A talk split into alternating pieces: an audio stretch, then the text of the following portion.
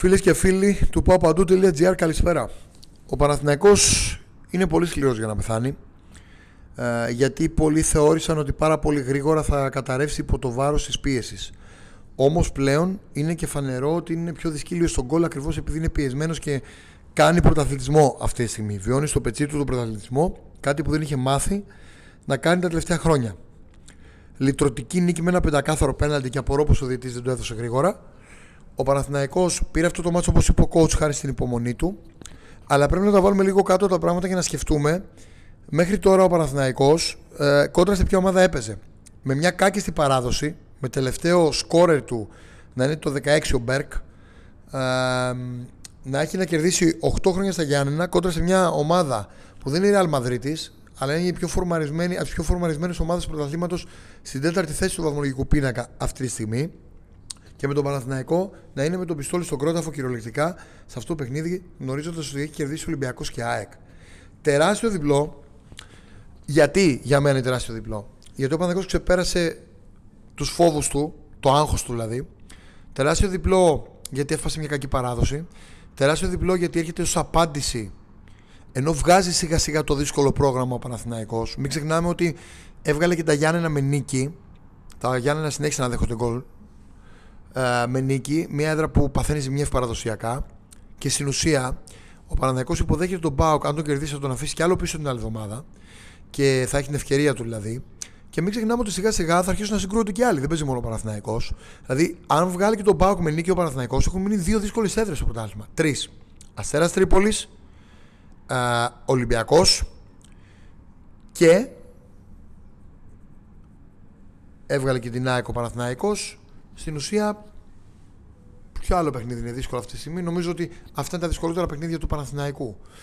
Ε, Τρίπολη και Καρεσκάκη. Μην ξεχνάμε ότι θα παίξει και ΑΕΚ Ολυμπιακός, θα παίξει και ΠΑΟΚ Ολυμπιακός, θα παίξουν και οι υπόλοιποι, θα έχουν και οι υπόλοιποι απόλυε. Όσο βγάζει από το καλεντάρι του Παναθηναϊκού δύσκολα παιχνίδια, ε, αυτομάτως και αφήνει και πίσω του σιγά σιγά και το κακό του φεγγάρι, ενώ μπολιάζεται και με μεταγραφές. Έχουμε κάνει σχετικό μεταγραφικό θέμα σήμερα ε, τελευταίες εξελίξεις τώρα να δείτε με τον Χουανκάρ πρώτον. Δεύτερον αποκαλύψαμε αποκλειστικά στο papadu.gr τον uh, Ούγκρο διεθνή. Το διαβάσατε πρώτο εδώ. Και τρίτον θέλω να πω για τον Παναθηναϊκό ότι κινείται ακόμα για δύο με τρεις μεταγραφές uh, και νομίζω ότι η δεύτερη δεν είναι πολύ μακριά. Ωστόσο τη Δευτέρα μπορεί να υπάρχουν και εξελίξεις με Αντούνα αν και ο Παναθηναϊκός έχει κατεβάσει ρολά εκεί αλλά μπορεί να επανέλθουν οι Μεξικανοί ο Παναθηναϊκός λοιπόν πήρε μια νίκη βαθμολογίας, κρατάει το μαξιλαράκι του, μια νίκη ουσίας, ε, γιατί πήρε πιεζόμενος ένα τρίποντο πολύ σημαντικό. Νίκη ψυχολογίας γιατί πηγαίνει στην Τούμπα και πάει τώρα με πιο γεμάτη τη φαρέτρα του ε, σε όλα τα επίπεδα να παίξει με τον Μπάουκ. Φανταστείτε πόσο στριμωγμένος σαν γκέλαρε και με τι κλίμα θα το αντιμετώπιζε. Ωστόσο είναι πλέον και φανερό ότι πρέπει να μπουν και άλλοι στην εξίσωση. Ο Βαγιανίδης έκανε μια φοβερή εμφάνιση. Φοβερή εμφάνιση πραγματικά. Ε, έδειξε ότι το μέλλον του ανήκει στη θέση του δεξιού μπακ στο Παναθηναϊκό. Ε, αλλά δεν μπορεί να είναι και ο Βαγιανίδης ο καλύτερος παίκτης του Παναθηναϊκού. Και δεν το λέω για να μειώσει το παιδί που ήταν καταπληκτικό.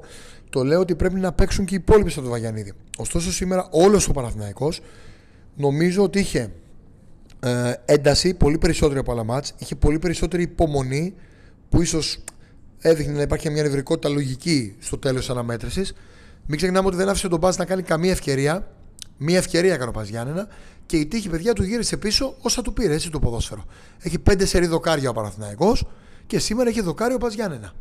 Όπως ο Παναθυναϊκό δεν τα έβαλε και δεν πήρε τα μα με τον Όφη, με τον Ιωνικό θα μπορούσε να τα έχει πάρει κάλλιστα. Επίσης, ένα άλλο συν που έχει ο Παναθυναϊκό είναι ότι ρέφαρε σήμερα για κάποιες γκέλες του. Με ΑΕΚ, Όφη και Ιωνικό. Γιατί πήρε βαθμούς εκεί που έχασαν οι άλλοι.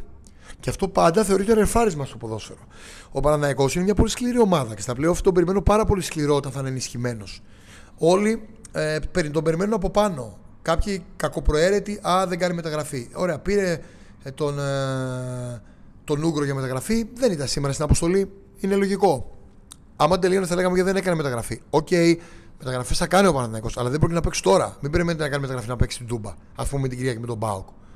Ο Παναθηναϊκός έπρεπε σίγουρα να έχει κάνει και μια μεταγραφή extreme νωρίτερα, αλλά το θέμα είναι τι θέλει ο Γιοβάνοβιτς. Δεν θα πάρει όποιον και όποιον. Κυνήγησε κάτι top, τον Αντούνα και να δούμε τι θα γίνει. Ε, γενικότερα νομίζω ήταν μια πολύ επικοδομητική νίκη για τον Παναθηναϊκό, για όλο το οικοδόμημα και ήταν πολύ προβληματισμένη η ομάδα και γιατί όλοι ε, έλεγαν βασικά ότι θέλουν αυτό το παιχνίδι, ότι θέλουν αυτή τη νίκη. Το έλεγαν πριν αρχίσει το μάτς, τους είχε μιλήσει ο Γιωβάνοβιτς σε ομιλία και μετά το τελευταίο παιχνίδι του Παναθηναϊκού. Ε, ο coach νομίζω έκανε πολύ καλή διαχείριση. Διατήρησε το σπόρα, μας δικαίωσε σε δεύτερο χρόνο γιατί είχαμε πει ότι θα παίξει 4-4-2 ο Παναθηναϊκός. Μας δικαίωσε σε δεύτερο χρόνο γιατί κράτησε τον Ιωαννίδη που ήταν φορμαρισμένος και το σπόρα δεν τον έβγαλε τελικά με αυτό το ένα ε, με τον κόλ που βάλε. Γιατί όταν βρίσκει ο επιθετικός ρυθμό, βρίσκει συνέχεια, το έχει. Να λοιπόν, ο Σπόρα χάρισε την νίκη του Παναθηναϊκού στο 90. Μπράβο στην ομάδα. Συνεχίζουμε. Εγώ να πω ότι υπάρχει ένας διαγωνισμός για μια φανέλα του Παναθηναϊκού. Μπείτε μέσα, βρείτε την και στα social μας. Θα γίνει κλήρωση την μεθεπόμενη Δευτέρα στις 23 του μήνα στην εκπομπή Η Τρίφιλη που θα βγει και αύριο με τον Παπιτο Τζιμπίδα και εμένα και καλεσμένο το διετή Σταυρίδη και τον Γιώργο Ζούρδο, τον αναλυτή μας. Και σύντομα θα έχουμε και άλλους καλεσμένους. Όπως καλεσμένο θα έχουμε και στον τρέπι της Κυριακής, παιδιά, με τον, ε, με τον ΠΑΟΚ. Στη ζωντανή μετάδοση που θα γίνει. Ακολουθήστε μας στο Instagram, στο Facebook, στο Twitter, στο TikTok και στο YouTube. Έτσι, να μας βοηθήσετε. Και πάρτε μέρος στο διαγωνισμό για μια φανέλα του Παναθηναϊκού από την Κύπρο. Η όρη είναι πολύ απλή. Ένα like θα κάνετε στο, στο post που υπάρχει και ένα follow στο Facebook. Και προχωράμε πακέτο και παρέα. Να είστε όλοι καλά και θα τα πούμε. Ευχαριστώ πολύ.